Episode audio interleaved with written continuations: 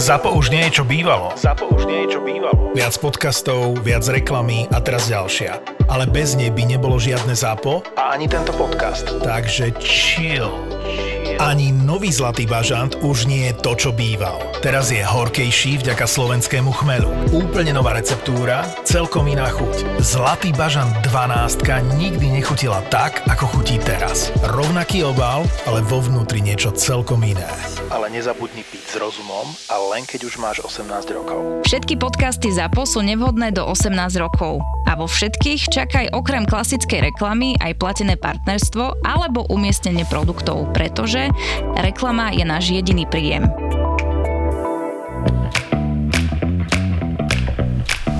Korporátne vzťahy s.r.o. 148. časť.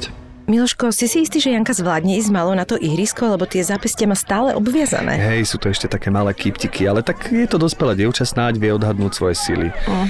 Luci, mali sme toho teraz až, služobky, projekty, zaslúžime si jeden teambuildingový deň pre seba, nie? Ja viem, Miláčik, len nechcem, aby to dopadlo tak, že si tam pohár vína a kto zavolá Janka, že je problém. Tak si daj len džúsik. Srandujem. Neboj sa, uvoľni sa. Pozri, Karol je už uvoľnený. Až veľmi, nie? No, Karol je vždy uvoľnený. Podľa mňa ide z nejakej afterky už. Miloško, pozri sa, koľko vecí tu je tento rok. Športové aktivity, nové stánky. A to čo je tamto? Počkaj, to vyzerá na veštenie. Čo? Je tam napísané veštenie z kariet. No tak to je fakt novinka. Zahraš si petank, opiješ sa, dobre sa naješ a náladu ti pokazí veštica. Ale tak možno ti ju nepokazí. A možno ti ešte zlepší, poď ideme. Ale Miloček, zbláznila si sa, neexistuje. Nie, na takéto voloviny ma nedostaneš. Miloška, veď to je sranda, vždy som to chcela skúsiť. Poď, to nemôžeš brať vážne. Luci, som hladný, chcel by som si dať rezeň. Ale veď to bude chvíľa, poď. Dobrý deň, krásni mladí ľudia. Posaďte sa. Dobrý deň. Na komu budem veštiť z kariet ako prvému? Tuto slečne vzrušené, ja som tu z donútenia. Prepáčte, toto nie je jeho šálka kávy, tak ale ja som pripravená. Ale samozrejme, rešpektujem, no tak zamiešťajte si, prosím, tento balíček. To som dávno nerobila. Láska, my doma vôbec nehrávame karty. Áno, teraz hráme iné hry, Miláčik, ako uspávanie, venčenie, nákup potravín, to je moja obľúbená hra. Toto ale nie sú hracie karty. Len aby sme v tom mali jasno. Teraz si vyťahnite 3 karty, prosím, a podajte mi ich. Prepáčte, môžem sa len spýtať, že aby som v tom mal aj ja jasno, koľko toto bude asi trvať? Miloško, ešte som si ani nevyťahla karty. Veď v poriadku, len sa informujem. Napíšem radšej Peťovi, nech mi jeden rezeň odloží. Tak ukážte. Zaujímavé. Aha. Strašne som hladný. Miloško, prosím ťa, prestaň. Nechaj pani vešticu sústrediť sa. Takže prvú kartu ste si vytiahli, kartu milenci. Dobrý začiatok, Luci. Táto karta sa nespojuje s milostnými záležitosťami. Ide skôr o konflikt medzi rozumom a citom v akejkoľvek oblasti. Alebo to, že môže prísť prekážka. Druhá karta je karta cisárovnej. Symbolizuje manželstvo, deti, vývoj a opateru. A tretia karta, karta slnka. Obsahuje správu, že na ceste je láska a snáď aj manželské šťastie. Aha, fíha, tak znie to zaujímavo, ale teda vôbec neviem, čo to znamená. No tak nie vždy, môžem posúdiť presne a karty majú samozrejme viac významov, ale vo vašom prípade by som mohla takmer na istotu povedať, že v blízkej dobe budete mať dieťa. My už máme dieťa, tak môže to byť ono? Akože to dieťa, čo už máme? Nie. Toto znamená príchod nového dieťaťa. Pane Bože, akože budem tehotná? Tak je to pravdepodobné. Zase. Tak vám ďakujem pekne. Pekný deň ešte. Pekný deň. Aj vám. Vravel som ti, že rezeň je lepší nápad. Všetko, čo zaznie v Marakue, zostane v Marakue. Marakua Passion Podcast je duševným vlastníctvom Mišky a Števa a ako nám povedali, neprajú si, aby sa z tohto podcastu citovalo v iných médiách. Tak to skúsime rešpektovať. Díkes. Ešte v divadle Arena začia z Milana Sládka. My sme robili predstavenie Dry Groschen Opera. Vy ste boli spolu, ty si bola... Nie, pozor, nie, vôbec spolu sme ako keby úplne neboli. Opera za 3 groše, ako sa správne volá tá hra Bertolda Brechta a Kurta Weila. Tak my sme tam vodili Bábky podľa japonského divadla Bábky v skutočnej veľkosti, kde sme ovládali traje ľudí a jednu bábku. Bola tam postava Lucy, kto pozná tú hru, tak vie, ktorá je to postava, ktorej som ovládal práve ľavú ruku a brúško. Mm-hmm. A čo robilo brúško? Sa hýbalo? Brúško sa práve hýbalo, lebo to bola taká, ona bola stále tak nejak vzrušená, aha, tá postava. Aha. Takže brúško sa, pánva sa veľmi hýbala. No a práve vlastne rôzni herci prepožičali hlasy týmto bábkam a preto spomínam Lucy, pretože Lucy nahovorila práve naša hostka. Naša Lucy. Naša Lucy, no teta Lucy, jak ma volajú. To si úplne do veľkej histórie načrel, ale ja by som to teda upravila. My sme to s Katkou Feldekovou robili, sme nahovorili tie dve postavy ženské hlavné, no ja som bola Lucy a to bolo naspievané. A takým, ako sa to snažilo byť operným hlasom, čo teda vôbec nie je moja parketa. Ano. Len tým, že to bola komédia, až to bol ten Bertolt Brecht, tak sa to dalo tak trošku ako keby štilizovať. No ale to bol veľký zážitok, to bol jeden z mojich takých prvých vážnych jobov. Hej. A to tam sme sa prvýkrát stretli, ano. A tam som sa zoznámila, Miška, s našim spoločným kamarátom Miškom Stúžkom, ktorý tam robil produkciu. To nemyslíš vážne.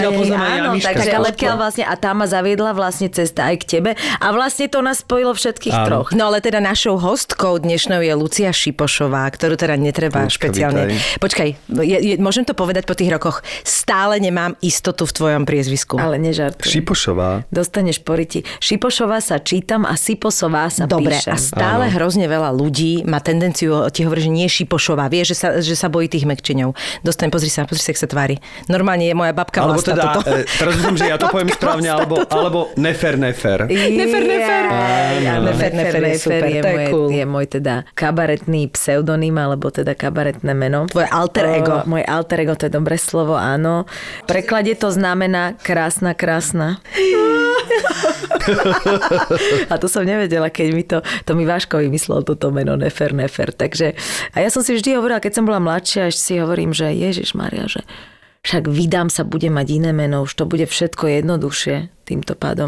A tak ono to nie je zložité. K tomuto sme sa vlastne nedostali, mm-hmm, takže už teda chcem s tým svojím menom, už som sa teda naučila žiť, ale je to otravné, ako stále tých ľudí na to upozorňovať a naozaj dnes, keď na tých sociálnych sieťach sa všetko nájde, ako to je správne, nie? Tak už by si to ľudia mohli vopred aspoň pozrieť, aspoň tí, ktorí sa tým živia. No a počúvaj, keď som písala túto vešticu, tak ja neviem, prečo mi to k tebe tak ako nápadlo naprv, ale ty máš skúsenosť s vešticou. Nebola si ty niekedy u veštice? Ale ja som bola. A nieraz všetko. Ja mám rada všetko medzi nebom a zemou. Mám rada všetko, čo je tak trošku nejasné, dobrodružné, vzrušujúce, mystické. Ja mám rada aj ezoteriku. Ja som taký prírodný typ. A tak preto ti to podľa mňa tak evokovalo. Že tak prírodzene, no, tak ja všetko. Ja lieky neberem, ja som bylinková. Ja proste takto ako...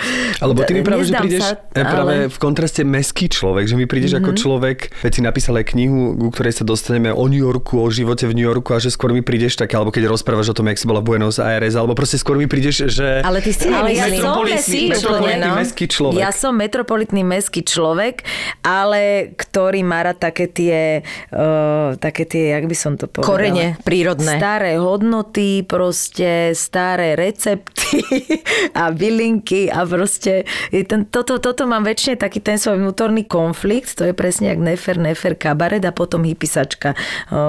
Celé leto bosa na lodi. To si povedala presne. Že toto mám také dva kontrasty a vždy som sa tak aj rozhodovala, že či budem žiť úplne v tom centre mesta, alebo budem naozaj niekde, že v lese. No, že toto sú také dve veci, ktoré hrozne mám rada a sú úplne protiklady. Ale asi potrebujem obidve, ale už som pochopila, že ako na život normálne, že nemám špekulovať, mám si kúpiť byt v meste, lebo z dlhodobého hľadiska je to určite pre mňa lepšia varianta. Takže áno, vždy som bola, sa snažím byť tak ako v centre. Ale paradox je, že napríklad aj v tom New Yorku na tom Manhattane som sa ja vždy cítila jak na dedine, lebo som tam mala bicykel, čo v Bratislave sa oveľa ťažšie mi na bicykli, jak v tom New Yorku chodilo. Mala som tam bicykel, sú tam také, on sa to aj tak volá East Village, West chvíličné. Je to pravda, no. Že sú to také ako keby dedinky. Ten New York to je jedna dedina v zásade. No, že záleží, lebo ty sa väčšinou pohybuješ v tom svojom susedstve a takisto mám aj v Bratislave. Ako som na tej Vajnorskej, na tej novej dobe Ciegelfeld, tak vlastne tam je to také, že ja poznám krajčírku, tam poznám si chleba, chodím kupovať, tam chodím na trh, so všetkými sa vystiskam, dobrý deň a vlastne mám taký ten dedinský, že si ako keby mám rada v tom meste nájsť tú svoju dedinu, no. Toto mi vyhovuje. Nie, ale máš pravdu, že vlastne keď povieš také, že hippiesačské, tebe sa to vždy prejavovalo v tej móde a v tom, ako si tieto veci a že toto si mala vždy strašne presne týmto smerom, že také rozvláté, také šatičky, romantika. Cincerlátka, romantika, hej. No, a to je asi tá cigánska duša, že sa to tak akože niekde si vidíš? To pamätá. Asi a aj to kočovanie, aj to cestovanie, že to je asi niečo také, že tá duša si to pamätá, alebo čo a to mesto, no tak... To je zase, ja mám veľa energie, tak tá dynamika, rada, som zvedavá, zaujíma ma, čo kto robí, ako robí a v tom meste sa dejú veci, no tak to je také... A som veľmi spoločenský človek, takže z tejto strany zase to mesto ma akože inšpiruje, baví. No ale vieš byť aj totálne, teda keď sa vrátime k tomu Nefer Nefer, totálne elegantná, veď tam máš také kostýmy a... No tak to je to druhé, to je tá diva vo mne, no. Tak to je ten starý Hollywood. To je tiež, neviem, to je to, no, človek... Ja si myslím, že človeku vlastne sa skrýva všeličo, že niekedy sa zbytočne dávame do nejakých takých škatuliek, že toto som ja, takto ja fungujem a takto, ale vlastne človek môže mať aj viac tých alebo viac tých osobností a môže to tak farebnejšie ten život prežívať. No a mňa tieto dva kontrasty vlastne bavia. No. A v obidvoch sa cítim veľmi prirodzene, že to není póza. No. Pre mňa najhoršie texaský tričko tenisky. Ja sa cítim, že som neviditeľná. Mm-hmm. Cítim sa absolútne mimo svojej kože. Akože to vôbec nie som ja. Inak to je pravda. Ja si vlastne ani neviem, či som ťa tak niekedy videla oblečenú. Nie. Ja nemôžem. Ja jedine sa tak oblečem, keď idem športovať, behať, že chcem, aby ma nikto nevidel, tak ja sa v tom prípadám neviditeľná. Lebo ja som není veľmi športový typ, ale chodím občas bežať hore dole. Asi cvičím akože na ihrisku, ale netužím, aby si ma niekto všímal, lebo jasné. Trošku som akože je to aj trošku čaptavé a hlavne akože nechcem, aby si... Ja proste nechcem žiadnu pozornosť vtedy. A vtedy som športovom, no. A každé tie moje texasky vlastne nie sú úplne tie klasické texasky, no. V mode si veľmi špecifická, to je pravda. Áno, pre mňa áno. Niekto minule povedal, že ja vlastne vždycky prídem úplne inak oblečená a že vlastne nevie, že aký ja mám vlastne štýl, lebo že som úplne vo všetkých štýloch. Áno. Asi od malička mňa bavilo ako keby, takže originálne sa obliekať. Ja neznášam uniformy. V reštaurácii, keď som robila v New Yorku, pre mňa jedna zo základných podmienok, keď som si vybrala reštauráciu, bola, aby som nemusela mať uniformu. Ešte keď na diskotéku chodíte a dávajú vám tie... No jasné. Viete, však chodíme každý týždeň na diskotéky. Presne. Alebo nejaký... Opaskujú ťa, hej. Ja to tiež nemám rada. Ja to nemôžem. Ja na kabelku, ja sa cítim ako... A podobné to mám teda aj s pásmi v aute, no. Akože... Ja sa proste cítim, že ja neviem šoferovať, ja nemôžem dýchať. Ale no, tomuto rozumiem a ja robím takú vec a... Sorry, ale je to bezpečné stále. Ja si dám samozrejme pás, ale ja používam takú... štípec, kde si to vlastne zastavím, že či vlastne ako pri náraze to v sekunde ten štípec odletí, čiže to nemá absolútne žiadnu, ale presne mi to nerobí tento pocit, že ma to... Áno, ja som to tiež mám po otcovi, ktorý to tiež robí, lebo a ja som si, ale ľudia, toto teraz neviem, že či ja si nedám štítku skontrolovať, alebo čo. Ja posledné pol roka všetko mi vadí pri kurku. Ale tak, jak nikdy. A pritom ja som nikdy nenosila vystrihanie nič a to sú voľné veci. To sú oblečenie, ktoré mám a že mi tak prekáže, normálne stále mám pocit a podľa mňa to je niečo zvnútra, že mňa ako keby niečo škrtilo, vieš, ale vyslovene, že oblečenie, normálne, že v kuse si dávam pozor na to, že si normálne posúvam tričko, alebo sveter, alebo niečo. Vieš, toto ja mávam, že ja dokonca som zistil, že mne sa veľmi páči, keď mám na sebe košelu, ale zároveň ruka v ruke dodávam, že neviem ju na sebe mať. Že ja mám toľko pekných košiel, akože ktoré mám už len preto, že sú neobnosené, lebo to nie je pre mňa dennodenné oblečenie, ktoré by som mohol napríklad aj dneska na nahrávaní si zobrať alebo tak, lenže mne ich tak košela, ja sa necítim presne uniformne a cítim sa, že v nej, a ešte keď musím mať zapnutý, že napríklad kravatu, že musím mať zapnutý horný gombík a mi to stále, a ja musím povedať, že mám veľmi veľký krk a veľký ohryzok a že stále, keď rozprávam, mi to vlastne tlačí tá košela na ten ohryzok, čiže ja sa cítim akože prečkrcený, čiže ja s týmto mám tiež veľký problém. Tak tie havajské musíš, čo si tak necháš do pol hrude, to sú svetové. To sa dá ukážeš svoj koberec. Vlastne, akože mám také som si presne v Taliansku kúpil dve. Teraz keď som bol po 2 rokoch. Má taký koberec, tu vieš, to by bolo také. Ale to je pekné. Ja mám rada chlapec. No však ja sa teším, ďakujem, lebo však nie je to úplne bežné, že sa to teraz páči, takže ja sa vždy poteším, keď sa to niekomu páči. No ale chcem povedať, že nemám rád tiež tú takú tú zviazanosť a dokonca nedokážem mať ani prstene. Ja nedokážem mať ani retiazku, ale to mám už asi 20 rokov. Ja mám jednu jedinú retiazku, čo som dostal za maturitu. A tu mám slávnostne akože zlatú reťazku odloženú doma a nemal som ju v živote na sebe. Ale niečo na tom bude, lebo ja mám to isté. Ja nenosím vôbec reťazky. Ja mám akože jedny hodinky, ktoré mám presne princípom, teda akože hodiniek mám viac, ale že mám hodinky a jeden prsteň. A prídem domov a tie hodinky s tým prsteňom dávam dole. A keď idem preč, tak si ich dávam na seba. A vlastne, keď ich nemám vonku, tak mi cítim, že mi chýbajú a keď prídem domov, tak je to prvá vec, ktorú dám dole. Ja sa vždycky dám všetko dole. Že je to zaujímavé, že? Ale to je proste, to je taký, jednak je to zvyk, samozrejme, ale že naozaj si niečo na tom bude, že nám vadí, akože taká tá... A teraz som mala také kostýmy a to boli presne tie 60. roky a to je všetko, vieš, tesiláky ku krku a všetko sa vzadu zapínalo a všetko... A ja normálne celý čas som toto robila, hovorím, počujete, ja normálne, ja si idem dať skontrolaštinu žlázu, lebo teraz vidím, že to je v nejakom takom zvláštnom ako extréme, že som to nikdy až takto nemala a cítim, že to je normálne niečo také, keby mi viac vadilo to... Myslíš, že to súvisí nejak fyziologicky, že to nie je psychologická vec? Vieš čo, moc sa ne, lebo oni ti vždy niečo v tej nemocnici nájdú. To je pravda. To je pravda. Aby ti dobre bolo. To je pravda. Ale akože myslím si, že to je taká možno kombinácia, ale skôr je to asi psychologické. Ja ale vôbec neviem, že, že prečo to zrazu prišlo, lebo ja fakt, že mám voľné tie veci, je to evidentné, vieš, že proste a normálne, že mi to vadí. To je taký pocit, ja napríklad ja mám rád obtiahnuté trička, také ale akože voľne obtiahnuté, že voľne obtiahnuté. Oxymoron, jasné. Áno. Také, že majú vôľu, že sú obťahnuté, ale majú vôľu. Majú tam rezervu. Ale napríklad, keď spím, tak musím mať úplne, že najrozťahnejšie tričko na svete, akorát sa fakt plachta, lebo inak, keby som mal nejaké stiahnuté, tak sa v tom necítim dobre. To isté. Ale teda, ja to je pre teba možno špecifické, že pomenovať tvoj štýl je, že vlastne chodíš vo veciach, ktoré nie sú obťahnuté. Ale ja chodím, čo ste blázne, ja milujem, keď si tam také sexy obťahnuté šaty, to zase pozor. To je pravda, akože ja chodím aj roláky si mávala často také pekné, záleží, akože ja mám rada napasované, ale aj v lete mám šatičky pekné, ale akože tak záleží, že čo, ako nechodím ešte... Teraz som tak voľne, ale akože chodím aj v obťahnutom, ja sa tomu moc nebraním, akože len záleží, ja sa hrozne podľa nálady obliekam a tiež ako podľa počasia, ja som človek napríklad, ktorý na to, že som ako dosť spontánna, tak... Počasie mám naštudované na celý týždeň, presne viem, čo ako nás čaká. Ja musím mať nachystané čosi, lebo hej, ja sa neviem obliecť, ja potrebujem sa dopredu pripraviť.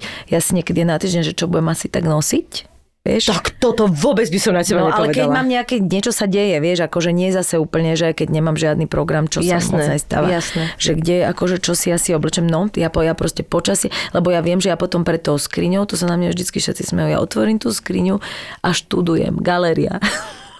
A neviem, že čo s čím a ja hrozne, toto keby som mala akože niekedy, že veľa prachov, tak by som si zaplatila nejakú stylistku, ktorá mi tak pripraví. Každá by som sa tým nemusela zaoberať. Poznám a viem, a že mi toto akože, že čo s čím, ako a všetko chceš toto vynosiť. Má to strašne, má to obťažuje. Ja berem prvé, čo je na rade, plus mínus, lebo totiž to vždy, keď veci operiem a ich vlastne, ja teda veci nežehlím, iba keď je niečo máš ako košela, tak si iba s tou parou mám taký ten, no neviem. Áno, viem. Tak iba to robím, lebo žehlenie ma absolútne proste v celoživotne nebaví, takže som s tým skoncoval a jak si to vždy poskladám inak, v inom poradí, lebo však nemá šancu to poskladať, tak vlastne tak mi to potom si to dám do skrine a tak, jak to prichádza na rad, pokiaľ nie je nejaká špeciálna príležitosť, že ja neviem, idem niekde do telky alebo idem do divadla, že vyslovene idem po primárne slušnejšom oblečení, ale pokiaľ je to tak idem, tak berem to, čo je na rade a to si oblečem a absolútne sa nezamýšľam. Nezamýšľam sa, že tak sebe hodí? Počujem ma vôbec. Ja som si minule len všimol, že neviem, kedy sa to stalo, že mne pribudlo strašne veľa žltých vecí v šatníku. Tak som si čítal. Lebo ty robíš tú osu. Včelo, áno, to tak mimovoľne, proste strašne veľa vecí, že mám napríklad, že kúpil som si tenisky a sú žlté. kúpil som si šiltovku, je žltá. A zrazu si tam tenisky, šiltovku, tam si žlté trička, že tam chcem dať taký základný briefing, že naozaj žlták žlté ide. Keď budete mať žltú, vždy môžete skočiť k žltej. To ti chcem povedať, že som čítal minule a že vraj žltá farba sa páči deťom a primitívnym ľuďom. A mne sa začala teraz veľmi páčiť žltá posledné roky, takže... Tak sedí. Ježiš, to je aké zlaté. Že to som chcela ti povedať, že na toto, keď presne povieš, že chceš, aby ti to niekto robil, tak všetci teraz títo modní stylisti, a mne sa to aj páči, naozaj odporúčajú ten kapsulový šatník. A čo to je? Kapsulový šatník máš proste, ja neviem, množstvo asi 30 kusov oblečenia cca, ktoré každé s každým funguje. A je to tvoj štýl. Čiže ja neviem, máš dvojo gatí, jedný. No, že problém, že ja neviem, čo je môj štýl. No. Ja mám 4, asi 5. No, čiže ja sa rozhodujem, že kto budem akože každý ten deň. Že kto teraz akože budem dneska, vieš? Marilyn Monroe, alebo chcem byť akože dieťa kveto. No, tak musíme vymysleť. No a takisto, keď cestujem, nie? Tak do toho malého kufrika musím to tak vymysleť presne tento štýl, čo s čím ide, ako čo, aby som sa cítila, že som to ja, aby som vedela byť aj elegantná aj akože toto do prírody a všetky kombinácie, no tak akože je to talent, je to veda. Už na to balenie celkom akože pekné, no. Už si na to došla, hej. Už celkom akože, no dá sa, no. Ale tiež sa mi napríklad mení, že teraz som v štádiu, že hrozne veľa vecí mám, ktoré vlastne sú ešte stále pekné, a už ich ale nechcem nosiť, lebo už som vyrastla, už si prípadám, že už som iný trochu človek. Jasne. A teraz neviem, čo s tým mám robiť, lebo už som strašne veci aj dala. Ale už sú to také veci, že to zase... A tým, že nemám vlastne tie deti, že nemyslím na to, že... Ale mám teraz vlastne dve bratrancové dcery. Si rozmýšľam, že možno im sa to bude páčiť, lenže oni možno budú mať svoj štýl zase iný. No. Tak neviem, tak som taká, že asi to niekde schovám. Ale nechcem zase to všetko rozdať, to boli také perfektné veci. No dobré, ale však môžeš to aj napríklad cez ten Vinted, to teraz si fíčia kolegyne na tom. A to je toľko času, kto má na to čas. Podľa mňa je to niečo, čo sa ti zmechanizuje. Na začiatku to trvá, vieš. Keď to nafotíš, dáš to tam, hodíš tomu nejakú cenu a... Hej, na začiatku, lebo viem, že to teraz robí veľa ľudí a chvália si to, že to je možno na začiatku, kým ako keby na to dojdeš, vieš, ale kým potom je to... Kým si naklikáš údaje, ale potom to podľa mňa presne, už, a hlavne už keď prvá vec, že predáš alebo tak... No ale poďme mi ku kabaretu. No poďme už niečo normálne, lebo toto je úplne normálne. To je modné okienko Lucie Šipošovej. To je takzvaný warm-up. Ale akože to je warm-up, ale len vám k tomu poviem, že toto není moja vášeň. Akože toto ma vyslovene otravuje. To sme ani také nebrali. Príliš veľa. My sme sa tým vášeň chceli. My aj tie antivášne, kedy spomenieme. Akože toto mi dosť leze na nervy, ale akože rada sa cítim dobre, ako záleží mi na tom, že čo bavia ma, jak moja kamoška hovorila, lakírky, že čo mám na sebe, že akože baví ma to, že teším sa z toho, viem to oceniť a viem, akože viem ma to rozhodiť a ma to rozčuluje a tak, ale akože není som ľahostajná voči šatám. Mám rada šaty, ktorých sa dobre cítim. Mám šaty! Šaty! Všetci by sme si prijali, aby sa naše deti v živote nestratili. Aby mali svoje názory, ale zároveň boli láskavé a mali svoje financie pod kontrolou. A preto VUB pre svojich klientov s bežným účtom, čo chcú vzdelávať svoje deti, umožňuje zriadiť účet pre juniorov od 8 do 14 rokov. A zároveň poskytuje skvelú aplikáciu VUB Junior Banking sebe aj svojmu dieťaťu, ktoré sa tak naučí hospodáriť s peniazmi, vzdelávať vo svete financií a to všetko čo? Hravou formou. Účet pre juniorov je vo VUB zadarmo a pri založení účtu do konca júna môžete získať benefit až do 30 eur. Myslíte si, že Junior Banking je pre dieťa na dve veci? A máte pravdu. Napríklad na skvelú apku Junior Banking a platobnú kartu Visa, alebo na vreckové mobile a jednorazovú virtuálnu kartu pre internetové platby. Myslíte na budúcnosť vašich detí a informujte sa na pobočke VUB už dnes.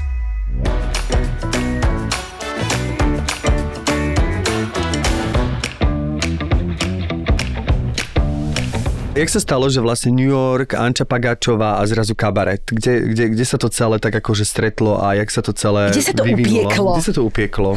Tak ono úžasné je, keď človek ako keby on znešpekluje a následuje takéto, čo mu hovorí ten vnútorný hlas. Ono v tom hluku toho, v čom žijeme, strašne veľa smogu, hluku a informácií, že človek niekedy nepočuje, že čo vlastne chce, sám samého seba nepočuje No ale vtedy, keď som mala tých 23 a som sa rozhodla ísť do New Yorku, tak to vtedy ešte som všetko počula veľmi presne. A som proste vedela, že túto raz chcem žiť. Odrazu prišiel ten moment a teraz všetko som zrušila a proste to viete, nič sa nezdá, že sa to nedá, alebo že prečo by sa to, však to chcem, no keď to chcem, tak sa to asi dá, ne? Že prečo by sa to...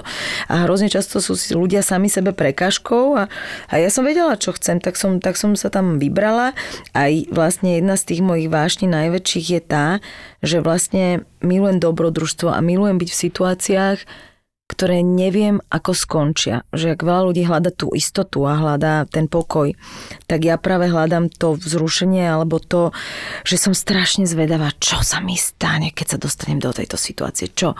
Ako sa to vyrieši? Koho stretnem? A väčšinou akože sa tak odovzdám vlastne tomu životu a to ma strašne vzrušuje. Baví ma to nečakané. No tak vlastne taký život sám, ale strašne často ho chceme mať v rukách, ale ja mám na ňom najradšej práve to, že vlastne nevieme, čo sa stane. Nie je to vždy len dobré. Všetko sa nám stane, ale však to je život. Ale to ma inšpiruje, to ma baví, z toho dýcham a tak to bolo aj s tým New Yorkom a vlastne každý deň odhaluje nejakú novú vec, každý deň neviem, čo sa stane a vlastne toto všetko sa spája. Tak to bolo s tou knihou. Začala som písať knižku a čo ja som vedela, že píšem knižku, nevedela som, že píšem.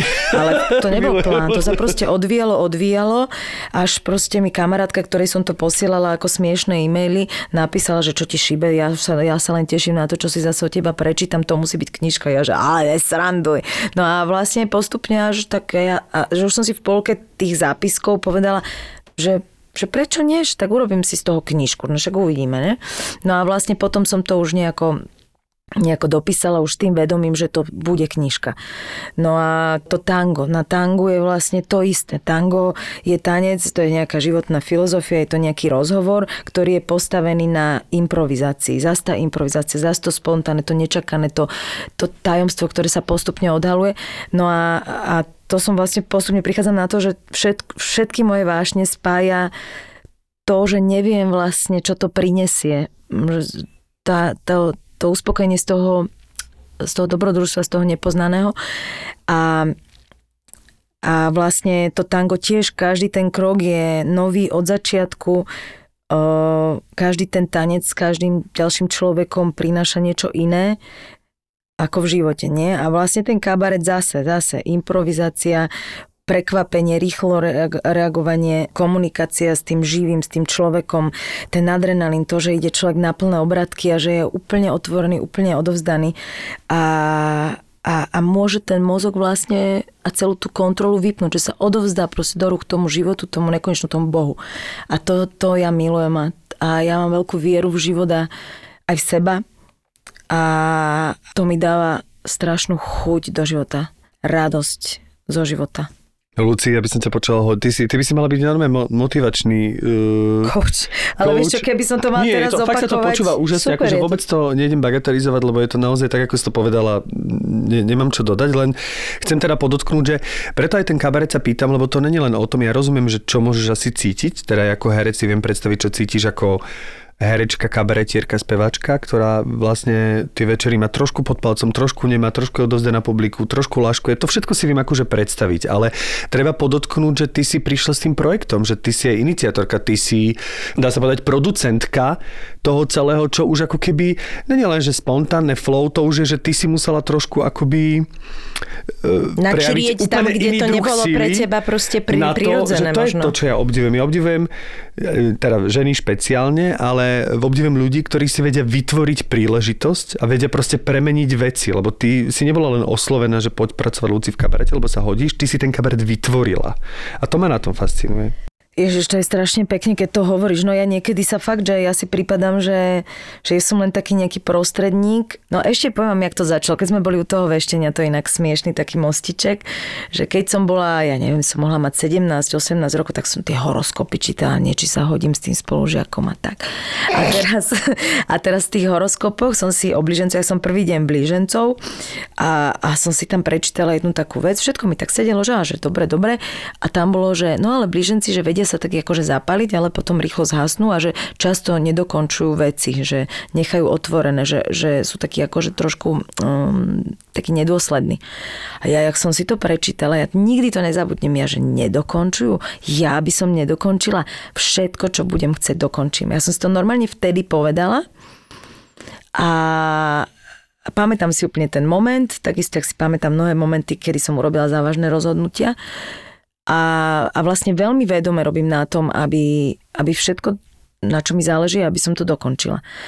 Ale ono sa to tak odvíja, ja nikdy netlačím ani s tou knižkou, ani s tým New Yorkom, proste to odrazu viem a už len tak akože, už sa to len tak deje, ako není som ja ani, že by som mala nejaké ostré lakte alebo tak, ale možno s týmto ako keby násadením a nejakou takou nákazlivou vášňou, keď sa bavíme o vášni, viem stiahnuť so sebou tých správnych ľudí, hej, že tak v knihe to úplne tak nebolo, ale pri teda Anči Pagáčovej do New Yorku som sama išla, takže tam to bolo jednoduchšie, aj keď cestujem často, cestujem sama, lebo to je proste úplná sloboda a zažijete úžasné veci, lebo keď ste sám, tak veľmi ľahko sa zoznámite s ľuďmi a ako keby vklznete do toho skutočného života tých ľudí tam, kde ste.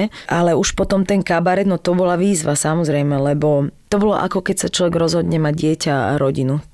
To je proste zodpovednosť. A ja som cítila, keď som sa tak pýtala v tom 2015 roku, som bola v Amerike vtedy po dlhých rokoch a hovorím si, že ja som vlastne chcela ten kabaret, lebo som si zase tam v tom New Yorku, však odtiaľ bola asi aj tá inšpirácia, že som tam poznala mnohých takých performerov a takých bláznov všelijakých a chodila som na tie ich vystúpenia.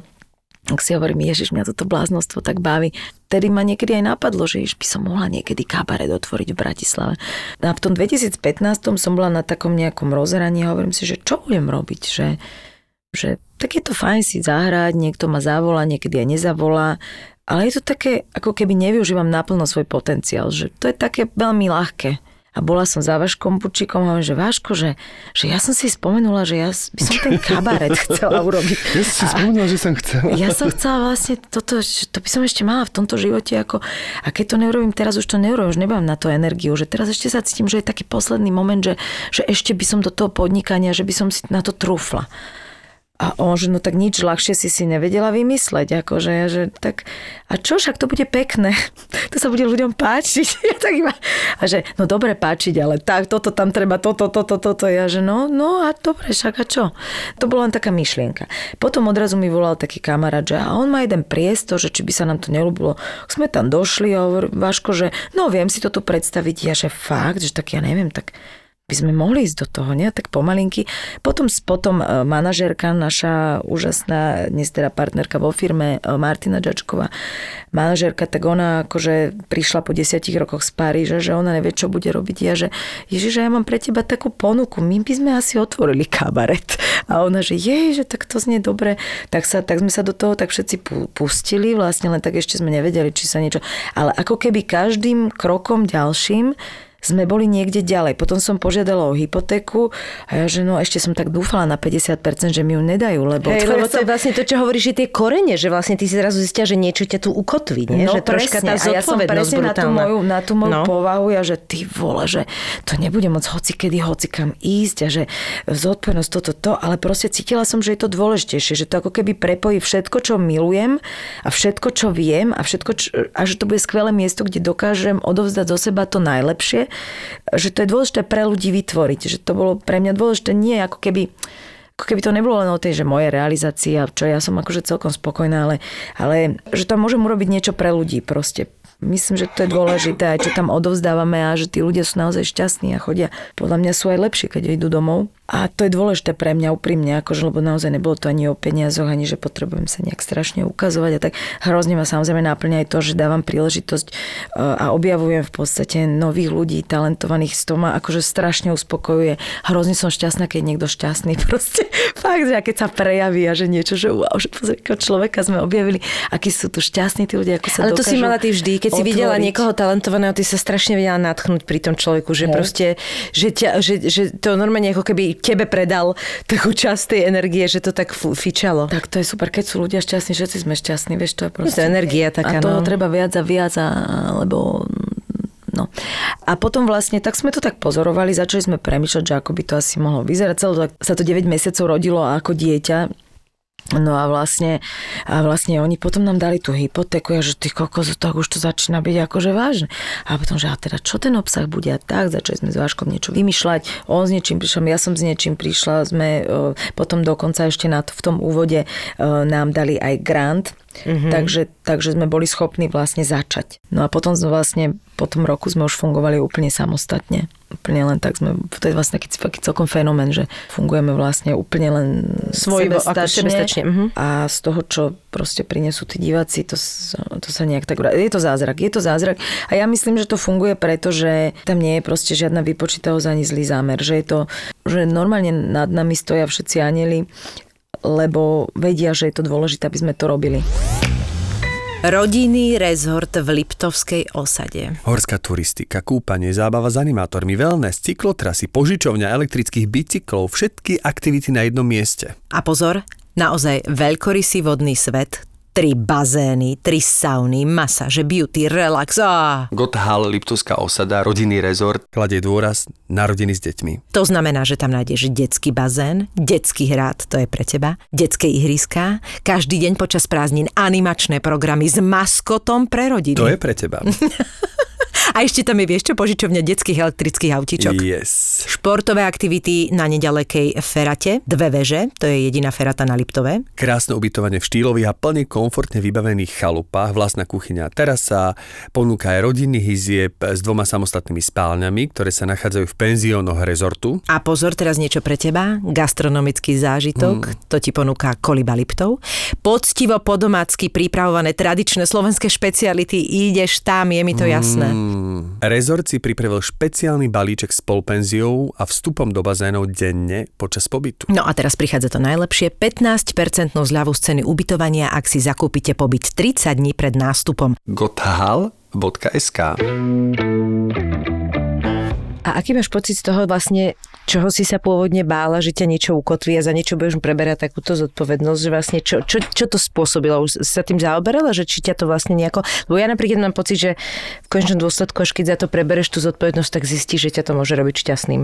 Práve to, že musíš prebrať tú zodpovednosť akoby do istej miery. Vieš, že vlastne ako keby si tomu tým pádom dala všetko a že keď to úplne neurobiš, tak je to stále len také na polovicu. No tak to sú tie fázy, to sú tie dilemy, to sú tie spýtovania, akože to... Ja som tomu dala a dávam najviac, ako dokážem. Priebežne boli také stavy, že ma proste podržali tí moji kolegovia, lebo ja som proste plánovala mať rodinu a teda deti a mať teda normálny vzťah, čo sa nejako nepodarilo. A uvedomujem si stále viac, že možno, že tá moja úloha v tomto živote je možno nejaká iná. A vidím, koľko veľa viem odovzdávať a cíti človek tú spätnú väzbu a čo robí a kde naberá tú silu. A si hovorím, možno, že to má byť teraz takto. A prijala som to, že teda tak okej, tak toto budem teda robiť naplno. Tak toto je to, kde ako keby tá zodpovednosť a tá čiastočne obeta toho svojho voľného času a no jasné, tej slobody je pre to dieťa, pre ten kabaret. Že, tiež ako jedného dňa vyrastie, že sa dá tá štafeta odovzdať, tiež ako, že nebudem pekná, krásna, mladá, donekonečná, však ne, že by som ešte bola, ale akože ešte chvíľu som. No a potom ako tiež sa mi nechce tam akože... Nefer o paličke. Takže akože uvidíme. Krásna v 60. Potom bude, že Nefer. Nefer, život je Nefer. No a vlastne ten posledný rok bol pre mňa veľmi taký plný zmien a zásadných otázok. Ten môj vlastne partner vo firme Vaško Bučík, režisér, odišiel a ja som riešila aj chvíľku teda, že čo spravím, že či to teda potiahneme ďalej, alebo či to dovzdám jemu, či odídem ja, či odíde on, či... Tak som si ako keby riešila, že ako pôjdeme, ale vlastne v ten kľúčový moment som presne pocítila tú zodpovednosť za ten silný vzťah a to, že som dala tomu ten život a že ja to nemôžem ako tá matka opustiť. A odrazu som zmenila nejak taký postoj, vlastne aj rozišla som sa, že odrazu som mala viac času, nikto mi nehovoril, prečo už nie si doma, prečo sa mi nevenuješ, takže už to bolo, už vlastne som zase ako keby sa ocitla v tej plnej sile a som si povedala, nie, poďme ďalej a strašne veľa nápadov som zase začala mať, začala priťahovať nejakých nových ľudí do projektov a úplne taká sila ma chytila a aj s tým stárnutím, alebo teda s tým vekom si človek uvedomuje, že fíha, že toto už akože sa nevráti, že ten čas naozaj, ja o tom aj hovorím v tom kabarete, ale naozaj, akože keď sa človek pozrie do toho, zrejme si povie, že koľko fotení som odmietala, alebo že lebo som sa mi nechcela, alebo čo hovorím, že ne, nech mi volajú, budem sa fotiť, všade chodiť, ešte kým som mladá pekná. Ale presne si hovorím, že teraz je ten čas na všetko, že potom budem oddychovať. A som si povedala, nie, že teraz za týchto 10 rokov ešte čo bude, chcem zanechať stopu, chcem urobiť, chcem tie veci, aby sa diali, chcem sa odovzdávať, naplno dať všetko, čo viem, proste odovzdávať, byť tu pre druhých, pre rodinu, pre kolegov, pre ľudí. Poslednú dobu sa mi toto deje, že sa tiež na tom takto zamýšľam, že jak furt kontroluješ niečo a si povieš, že a kedy toto chcem urobiť? Veď ja o 10 rokov na to nebudem cieľ a chcem, buď aby sa mi stali dva momenty. Buď toto, čo teraz hovoríš, že si uvedomiť, že mám produktívnych, 10 rokov pred sebou a fakt si to užiť a začať akože kurva inak myslieť a nebyť proste v tomto, jak sme boli vychovaní, alebo neviem, to je povaha, kopec veci dokopy. Alebo potom sakra prijať to, že som v nejakom veku robila nejaké rozhodnutia, ale ja strašne nechcem, aby sa mi stalo to, že bude mať, 60, 60, 70 rokov a budem si hovoriť, že prečo si to nezobrala, prečo si neurobila, prečo si tam nešla, nechcem toto. Buď potrebujem k tomu dozrieť, aby som si povedala, že dobre, však ale tedy si tak myslela, no tak je to v poriadku, alebo potom to chcem teraz ešte, vieš, nejako, nie že dobehnúť, to je blbosť, ale že presne uvedomiť si to, že no tak si to uží, tak choď do toho, vieš, že rob to. Jasné, no. Tak akože aj tie udalosti tých posledných rokov podľa mňa nás aj tiež viedli tým smerom, že lebo však všetko zlé je na niečo dobré vo finále. Ako hovoríme, okrem zlého sexu. Takže všetko zlé. To nepoznám. To nepoznám ani ja. Nie, že by som nepoznal zlý sex, ale nepoznám, že sa to tak hovorí. Ja som myslela, že nepoznám zlý sex, ale samozrejme to je omyl. To je jeden z našich kvotov v kabarete. Ježiš, to je smiešné, fakt. No, že to je na nič proste. To je úplne zbytočné. Zlý sex je zbytočný. Alebo niekedy akože môže vlastne aj ten byť vlastne dobrý, lebo vieš, že takto to nechceš. Že tak s týmto už nie. Áno, presne. A zabereš nohy na plecia, to milujem ten výraz, nohy na plecia ideš. Nohy na plecia je super. No a toto je to, že ja som si povedala normálne, že OK, tak teda nebudem mať tú rodinu, tak teda budem patriť všetkým a OK, a teraz chcem 10 rokov akože využite ma, robiť chcem a chcem akože ešte chcem proste veľký film, kde budem hlavná hviezda a proste chcem robiť. A normálne som si pomenovala, že čo, a taký kick som z toho, taký som vzrušenie z toho, že ja ešte nemôžem oddychovať, lebo ja furt presne hipisák diva. Tak ja rozmýšľam, že ježiš, teraz som však, je to super, ale kedy pôjdem zase bosa niekde, akože... Potrebujem si kúpiť chalúbku a tam dožiť. No, to pri mori. No. A teraz, že to, a furt mám pocit, že ešte je ten druhý život, ktorý mám žiť a že on ma tam čaká, že kedy k nemu pôjdem, lebo to aj tie predstavy, ne, že ja budem jak one, Monika Bellucci, tej talianskej dedite na tom bicykli v tých mojich všetkých krásnych kvetinkových romantických šatách, ktorý už budem ale úplne stará. To som nedomyslela, že v tej predstave kúpiš len iné farby. Ja som si to predstavila, že budem stále proste, že nemenná. Ale vlastne my sa meníme a toto mi sakra došlo, že my proste stárneme. No a toto presne, keď tie deti vidím, jak po ulici, vieš, tí mladí majú pocit, že wow, že presne, že to si pamätám, že neboj sa, aj ty zostarneš. Aj na teba dojde. Že vlastne každý z nás, každú sekundu starne, čo nie je zlé, len proste je to, že isté veci budú inak. No napríklad tie pekné šaty si nemôžeš už potom obliecť. No a to je škoda. Vieš, Miši, my chceme všetkého veľa, ale niekedy je dobrá aj nula. Napríklad 0% pridaného cukru, 0% alkoholu. Presne. 0% konzervantov, 0 umelých farbív, 0 gluténu. To je najlepšia nula, akú poznám na letné dni, keď sa potrebuješ osviežiť. Áno. Nový Zlatý Bažant Radlera. Prečo hovorím nový? Pretože prišiel s novými príchuťami mango a melón. A ten melón je... Mango je jedna z mojich najobľúbenejších príchutí. Mne zase najviac chutí melón. Konečne sa mi splnilo, že mám takú väčšiu lóžiu, na ktorej sa dá akože aj sedieť. Teda nielen stáť, ale aj sedieť a môžem si tam povedať... Je to francúzsky balkón, hej? Nie je to úplne francúzsky balkón ako dovtedy a tuto napríklad môžem si brať aj kávu a sedieť. A minulý rok, tým, že som sa tam polonasťahoval, teraz kopu vecí sa riešilo, to leto mi tak nejak ušlo, že sa nepamätám to leto, okrem dovolenky, lebo tam sa zastáva čas a potom zase sa to rozbehlo, že som si hovoril, že ja chcem ten balkón, aby som na ňom sedel. Teraz vlastne začala konečne táto jar a presne som sa díval na ten balkón s tou kávou v ruke a sedel som vo vnútri na gauči. Ja robím to isté. A počkaj, normálne zrazu hovorím, že okamžite sa Števo zodvihni a vypadni na ten balkón. Aj keby si mal len 15 minút... Ja robím to isté. Aj keby si mal len 15 minút piť tú kávu na balkóne a prestanete to baviť, chod na ten balkón a zrazu som pil tú kávu, zrazu som si robil niečo na mobile, zrazu som si pustil hudbu a zrazu som... Ale ja už tam na tom balkóne? Áno. A zrazu som tam bol hodinu a pol a ja že... A tak som si oddychol a hovorím, že vidíš, že musíš to len... Že my niekedy ako keby tlačíme pred sebou tie sny, že ešte ako keby nemáme na ne nárok, alebo nemáme na ne čas, alebo že ešte toto. Alebo si ich tak odkladá, že bude lepší akoby moment na to. Na to bude lepší moment. Nie, normálne chod teraz na balkón, a keď bude lepší moment, pôjdeš tiež na balkón. Ale... Ja robím toto isté s tým balkónom. Máme dokonca teraz takú, akože, že už sa tomu hovorí loggia, to už není balkón. Není to veľké, ale je to naozaj také, že si tam môže dať stolík, keby si chcel. No čo tam je? Sušiak tam je pochopiteľne, ale že je to aj tak, že proste naozaj máme tam stolík, máš tam bylinky, kvetiny, že je ti tam dobre. Ja tam nejdem. Fakt. No ale je to presne o tomto. Dneska povede, tam musíš ísť. Víš, koľkokrát sa mi stane v septembri. Fajči, to pomôže, vieš, budeš tam... V septembri tam príjem, že ja som za celé leto nebola na tej lóžii. Chápeš? A toto mám... Nie, musíš tam dneska povedať, to musíš rovno začať. Ja presne mi kúpili na 40-ku e-bike a ja stále som hľadal... Bohužiaľ, však kamarátov nemám, ale dostal som e-bike a presne som hľadal ten moment na ten e-bike a potom som sa stretol s našim kolegom Andriom Šoltesom, ktorý povedal, že zajtra si ho zober a chod naň.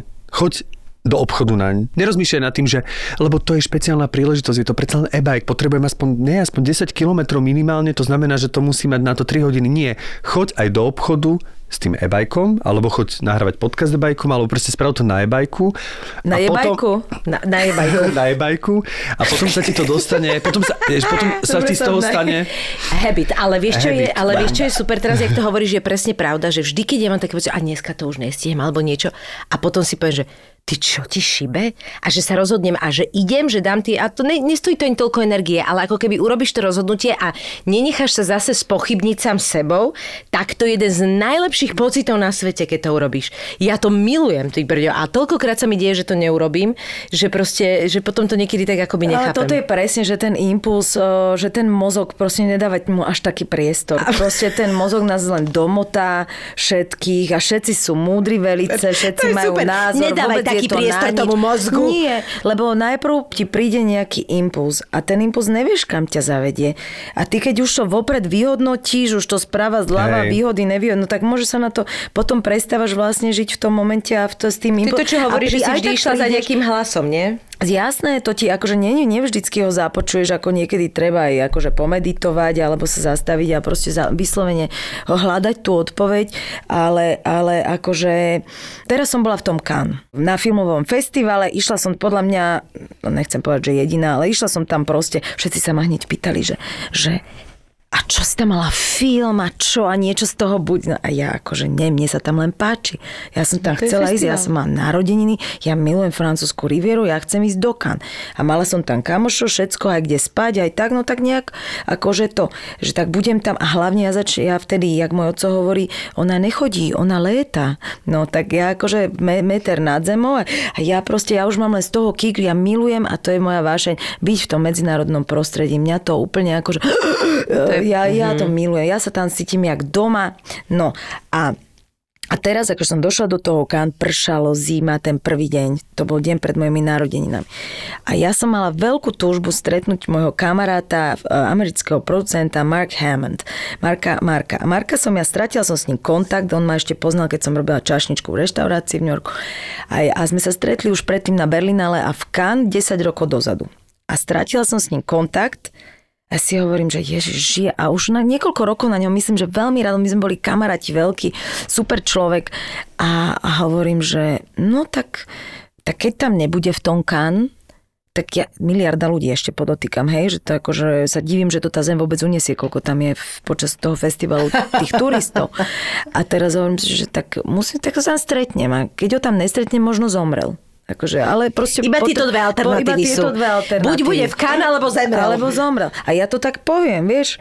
A teraz som tam došla, tam tá zima, ja že som išla sa ubytovať a láhla som si do postele, lebo mne, ja nikam, je škaredo, všetci sú v robote, prší. 2 hodiny som ležala, teraz došiel ten jeden, čo tam býval, že ľudská, že ty si v Cannes a si v posteli a že... No, ja si potrebujem chvíľku oddychnúť, že premyslieť, že čo budem robiť, vieš. No a po 2 hodinách, že tak čo teda, tak idem sa navečerať, tak po Francúzsku sa nepomýli, všade je dobre. A pôjdem do kina, však som na festivale, prší. Tak som sa tak ako pozviechala, už bola tma a vyšla som z toho bytu v tom momente, prešla som 5 krokov, vyšla som z toho vchodu. Nemyslíš, po 5 krokoch počujem hlas. Nemyslíš vážne. Som sa vrátila tých 5 krokov, že Mark... Lucia! No. To pozri sa na to. Tak toto to sa mi proste stalo prvý deň. A potom nechcete vedieť ten flow, na ako som išla z jedného večerka na druhý, ani peňaženku som pomaly nevytiahla. Akože brúta šampanské od rana do večera, akože perfektných ľudí som stretla, perfektne sme sa cítili. A bolo to práve preto, že ja som nič nechcela, ja som nič neočakávala, nič. Ja som len išla unášať. Jak teraz musím ísť, teraz tam to. A nevedia, a proste zažila som je nádherné, úžasné stretnutia. Neverím, že ty si vyšla z toho bytu. A on tam bol. Áno, ešte s 2 priateľmi. Keby si išla o tie 2 hodiny skôr, tak... Tak to není. To je neuveriteľné. A to je proste... A logicky som si hovorila, choď von, no veď si v Cannes, no veď... A že ale ja si teraz chcem oddychnúť. No, a to som si oddychla, vyšla som v tom momente, kedy som mala. A spoznal sa teda hneď? A môj 5 dní bolo hneď, čo sme boli veľkí kamoši. A 5 dní proste sme zažili ako fantastických, no fakt som stretla... DiCapria. Úžasné. No to DiCapria povedz. To sama na ulici. Áno. No, nie. Ja som Lucii písal, že Luci, neprídeš? Ja som ti napísal nevedno, že ty máš zrovna národky. Áno. Lebo ja som... Pamätám si to. A na moje národky som stretla DiCapria. Počujem, a zrazu ja prídem, Luci, čo robíš 31. mája? Neprídeš k nám do podcastu s Miškou Márnikou? Ona, že vieš čo, prídem, neuveríš, dneska mám narodeniny, ja pozri, koho som stretla, posledný fotku DiCapria, ja že čo? To si robíš srandu, fakt? Ja som ho stretla, no akože neboli sme nikde spolu, ako. Tak ale, počkaj, ja sa Zase akože odtal, ale mne sa proste takto len diali veci. Samo, ja som nemala ani čas, ja som mala v kuse program. Jak som stretla Marka, ja som mala v kuse, tak len som sa posúvala akože z miesta na miesto a stále všetko dávalo zmysel. To je ten flow, o ktorom sa hovorí, kedy sa tie veci len tak dejú, lebo nič nemáš. To je najkrajší pocit na svete. No a to sú proste tie veci, kedy vieš, že si tam, kde máš byť, že si na tej svojej ceste, si na tej vlne a absolútne s tým nemá mozog nič spoločné. To potrebujem povedať. A paradoxne sa to, mám pocit, že deje na takýchto festivaloch, alebo čo, že? No, lebo to je to, čo si nazvala, že to je to medzinárodné prostredie. Áno, lebo tam sú rôzne kultúry, rôzne energie, rôzne jazyky. A koncentrácia ľudí. Mám pocit, že sa snaží v tom rozpoložení dať do seba to najlepšie. Áno, musí to byť niečo také. Tým pádom je tam veľa toho najlepšieho. Pozitívne, presne, sú tam pozitívne tak, vibrácie. Je to skvelé. A musím povedať, že vlastne aj Slovakov, čo som tam stretla a tak ďalej, že je to strašne krásne aj tých našich tvorcov, alebo teda ľudí, ktorí zastupujú ten slovenský film, stretnúť v tom prostredí, že to odrazu všetci proste idú s tým, no, že všetci si mi nepovedala, jak je to s tým DiCapriom. Čiže si ho videla, alebo... Čo to nestojí akože veľmi za reč. Dôležité je to, že... Ako vyzeral? Iba ja nám povedz, ako vyzeral. Úplne tak, ako vyzerá v telke. No dobré, ale je malý? Nebol namalovaný, nič úplne prirodzený. Vieš čo, nie, tak normálne, tak akurát. No tak normálne vyzerá ako ty, Števo. Fakt, úplne ako ty vlastne. To som... Len má iné okuliare. Hej. Ale pôsobil skrátka, tak na pohodu? Pôsobil? Úplne normálne, ale hlavne akože to bolo také, že ja som sa tam túlala, mala som aj tú badge, ako sa tomu hovorí? Kartičku. Takú tú kartičku, čo človek chodí, akože je filmmaker, že patrí tam, hej, že je profesionál. Že aby si nebola, že hoci kto. No, tak som mala takú kartičku. Takže som sa tam mohla okolo toho paláca, ako to volajú, inak to je taký Histropolis, tak som sa mohla okolo toho akože motať, hej. Tak som tam ako chodila hore dole, pozerala som tie pavilóny, prechádzky. No to bolo to také bezcielné, lebo ja sa milujem, sama pre seba sa vyparadím, mám narodeniny a idem na prechádzku. No tak som tam všade tak chodila, tak ako nemala som vôbec žiadny plán. Až som si hovorila, že no tak mohla by som niekoho stretnúť, ale vlastne potom som mala tú party až od 6:00 s Markom, ale vlastne dovtedy ten deň som sa tak túlala okolo toho paláca a teraz som tam tak idem hore dole a vidím, že tam sú také autá a že tam je východ a teda vchod pre umelcov. Tam bolo to napísané po francúzsky, a odrazu tam nejaká auta, nejak sa to tam hemžilo. Som sa tak priblížila a počujem, že z vrchu, z nejakého, neviem akého poschodia, vykrikujú tí fotografii. Oni vždy tak vykrikujú. Áno, áno. A sú tam ako nachystaní. Leo! Že tam niekto bude, že... A tam išiel taký starší pán, potom som ho teda, že to bol teda Robert De Niro, tak ten nastúpil rovno do auta a išiel. Potom nejaká herečka, ktorú som nepoznala, oni sú spolu v nejakom jednom novom filme. Išiel a teraz... Starší pán, to si hovorím, že to bude asi Robert De Niro. No tak ako, ja moc nevidím do diaľky, ale vyzeral tak. No a teraz, teraz začali kričať z vrchu, že Leo, Leo, Leo a toto. No ja, že tak Lea poznám len jediné. Áno. A teraz kúkam, už som videla ten telefon, že to je nejaké podozrivé. Tak som ho tak videla, že ide nastupovať do auta. Odfotila som ho krásne, tak akože áno, že Leonardo. A on zmenil odrazu smer a išiel smerom ku mne. A ja, že tak toto snaď... A ja som držala ten telefon, že ťuk. A on takto len išiel do iného auta a hneď takto prešiel vedľa mňa. No a ja som úplne, že toto ako sa teraz stalo, ne? Tak som bola, tak o 2 minúty mi to došlo, som sa úplne začala smiať, akože úplne, že tak toto je aké nečakané. A potom som zavolala otcovi, to je moja rodina proste. A tak za 5 minút je, že tatinko, on že všetko najlepšie, že nože neuveríš, ja som teraz stretla toho DiCapria, ale nehovor. A fotku si sa s ním urobila? Ja, že ne, len jeho som odfotila. No tak a to načo?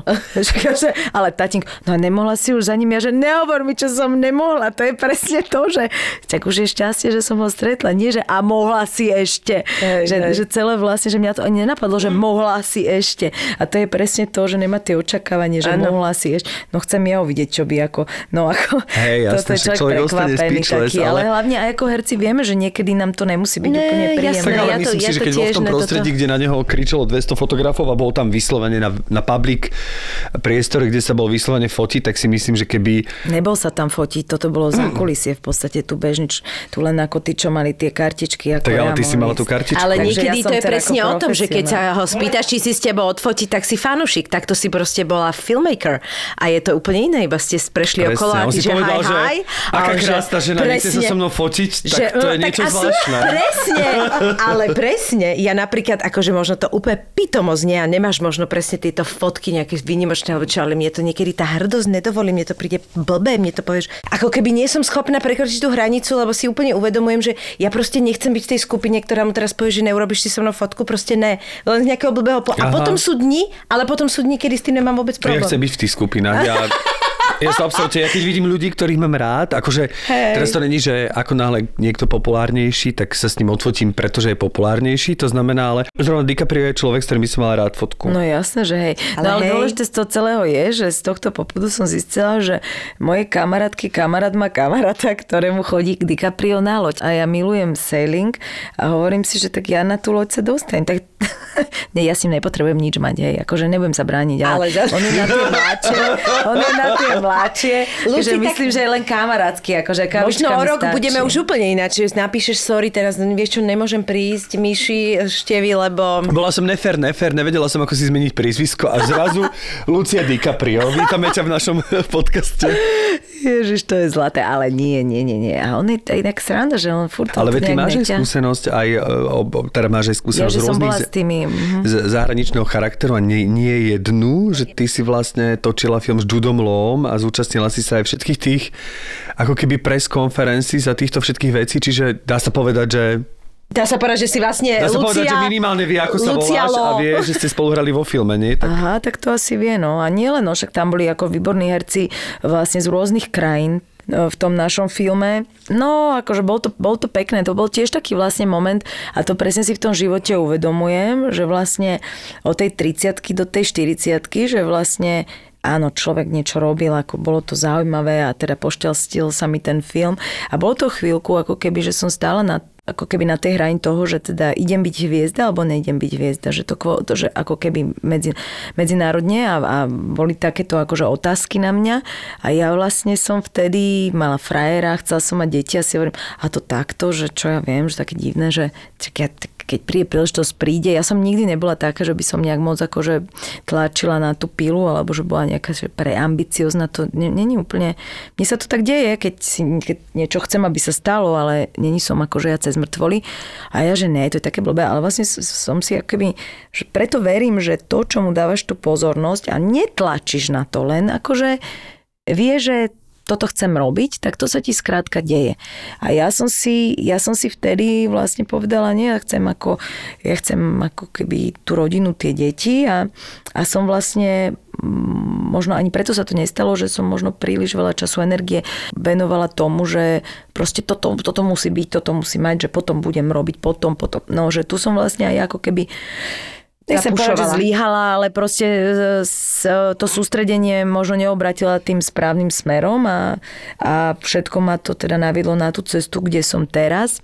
A ako by znova sa to vracia k tomu, že znova ako aj v tom Cannes som sa cítila akože úplne ako, že patrí mi svet, že možno ešte sa to vlastne na tú cestu vráti, kde by to možno išlo vtedy, ale ja som to svojou vôľou vlastne a svojim smerovaním ovplyvnila, obratila úplne iným smerom a vlastne tým, že to nebolo prirodzená moja cesta, tak sa mi vlastne to ani nepodarilo, že tá energia, ktorú som vlastne do tých vzťahov alebo do toho mať dieťa, tak ja to vidím, vlastne teraz... sa mi to ani nestalo. Takže ako keby sa znova vraciam do toho, že som v plnej sile, cítim sa úplne fantasticky od momentu, ako som sa vzdala vlastne tejto utkvelej predstavy, ako má môj život vyzerať a že musím mať tie deti, musím mať to, musím sa vydať, tak už si hovorím, a nič nemusím a je mi strašne dobre, jak som to pustila a úplne mám pocit, že mi otvoril svet, mám hrozne veľa síly a no, mám hlavne podľa mňa hrozný kameň ti padol, nie? Že si sa oslobodila. Úplne som sa oslobodila. A preto aj teraz ten kabaret je pre mňa vôbec není záťaž. Naopak, že teraz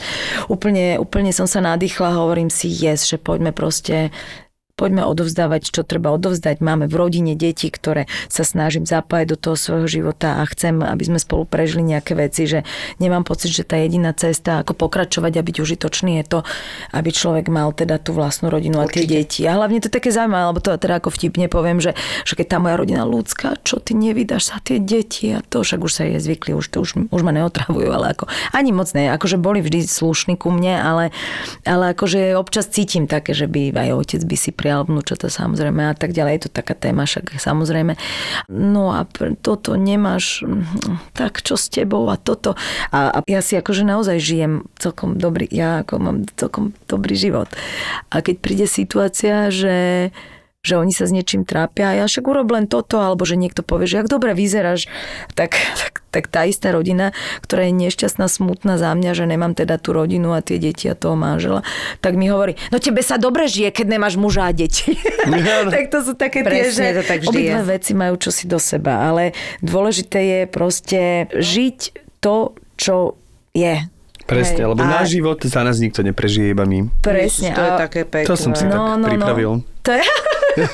Ale to je tak, že proste ja som si povedala, toľko vecí som dostala od Pána Boha, alebo ja neviem, ako to povedať, ale toľko darov, za ktoré môžem ďakovať, že pre Boha jediná vec mi nebola dopriatá a to je to má dieťa a hovorím si, a ja teraz budem nahnevaná na celý svet a na seba a nebudem mať rada svoj život za tú jednu vec, ktorú nemám. Keď všetko ostatné, to by som sa rúhala, to nemôžem urobiť. Takže vždycky sa tešiť z toho, čo ja neplakať za tým, čo není. To je fantastický postoj, absolútne. Ja to teda vidím tak, že nepušuješ, ale sústredíš sa úplne jemnučko na tú loď a... Ja milujem plachtenie, to je ma veľká vášeň, akože ten sailing, to by som chcela by som na lodi ešte a s takou supervíziou toho Lea, vieš, iba tak ako ťa bude sledovať, že jak skáčeš do tej vody, si myslím, že to je úplne... On sa vyzná aj v tých rybách. Presne, tak si myslím, že že to je ako také tým, úplne, že decentný, pekný sen pred nami. Vieš čo, ale vieš čo bude úplne najväčšia sloboda? Keď budem spokojná, tučná, budem skákať taká do tej vody a nechám, nech sa na takú na mňa pozera. A keby sa na takú z teba, na teba pozeral, že z láskou. Ale zachraňuje veľryby, takže je možné, že sa staneš jeho projektom. Ale ja, on je po tých modelkách, to tak vyzerá, no tak, ale možno sa zmení. Možno, vieš, človek... Ale ja nechcem herca, čo vám šíbe. Nie, akože však to...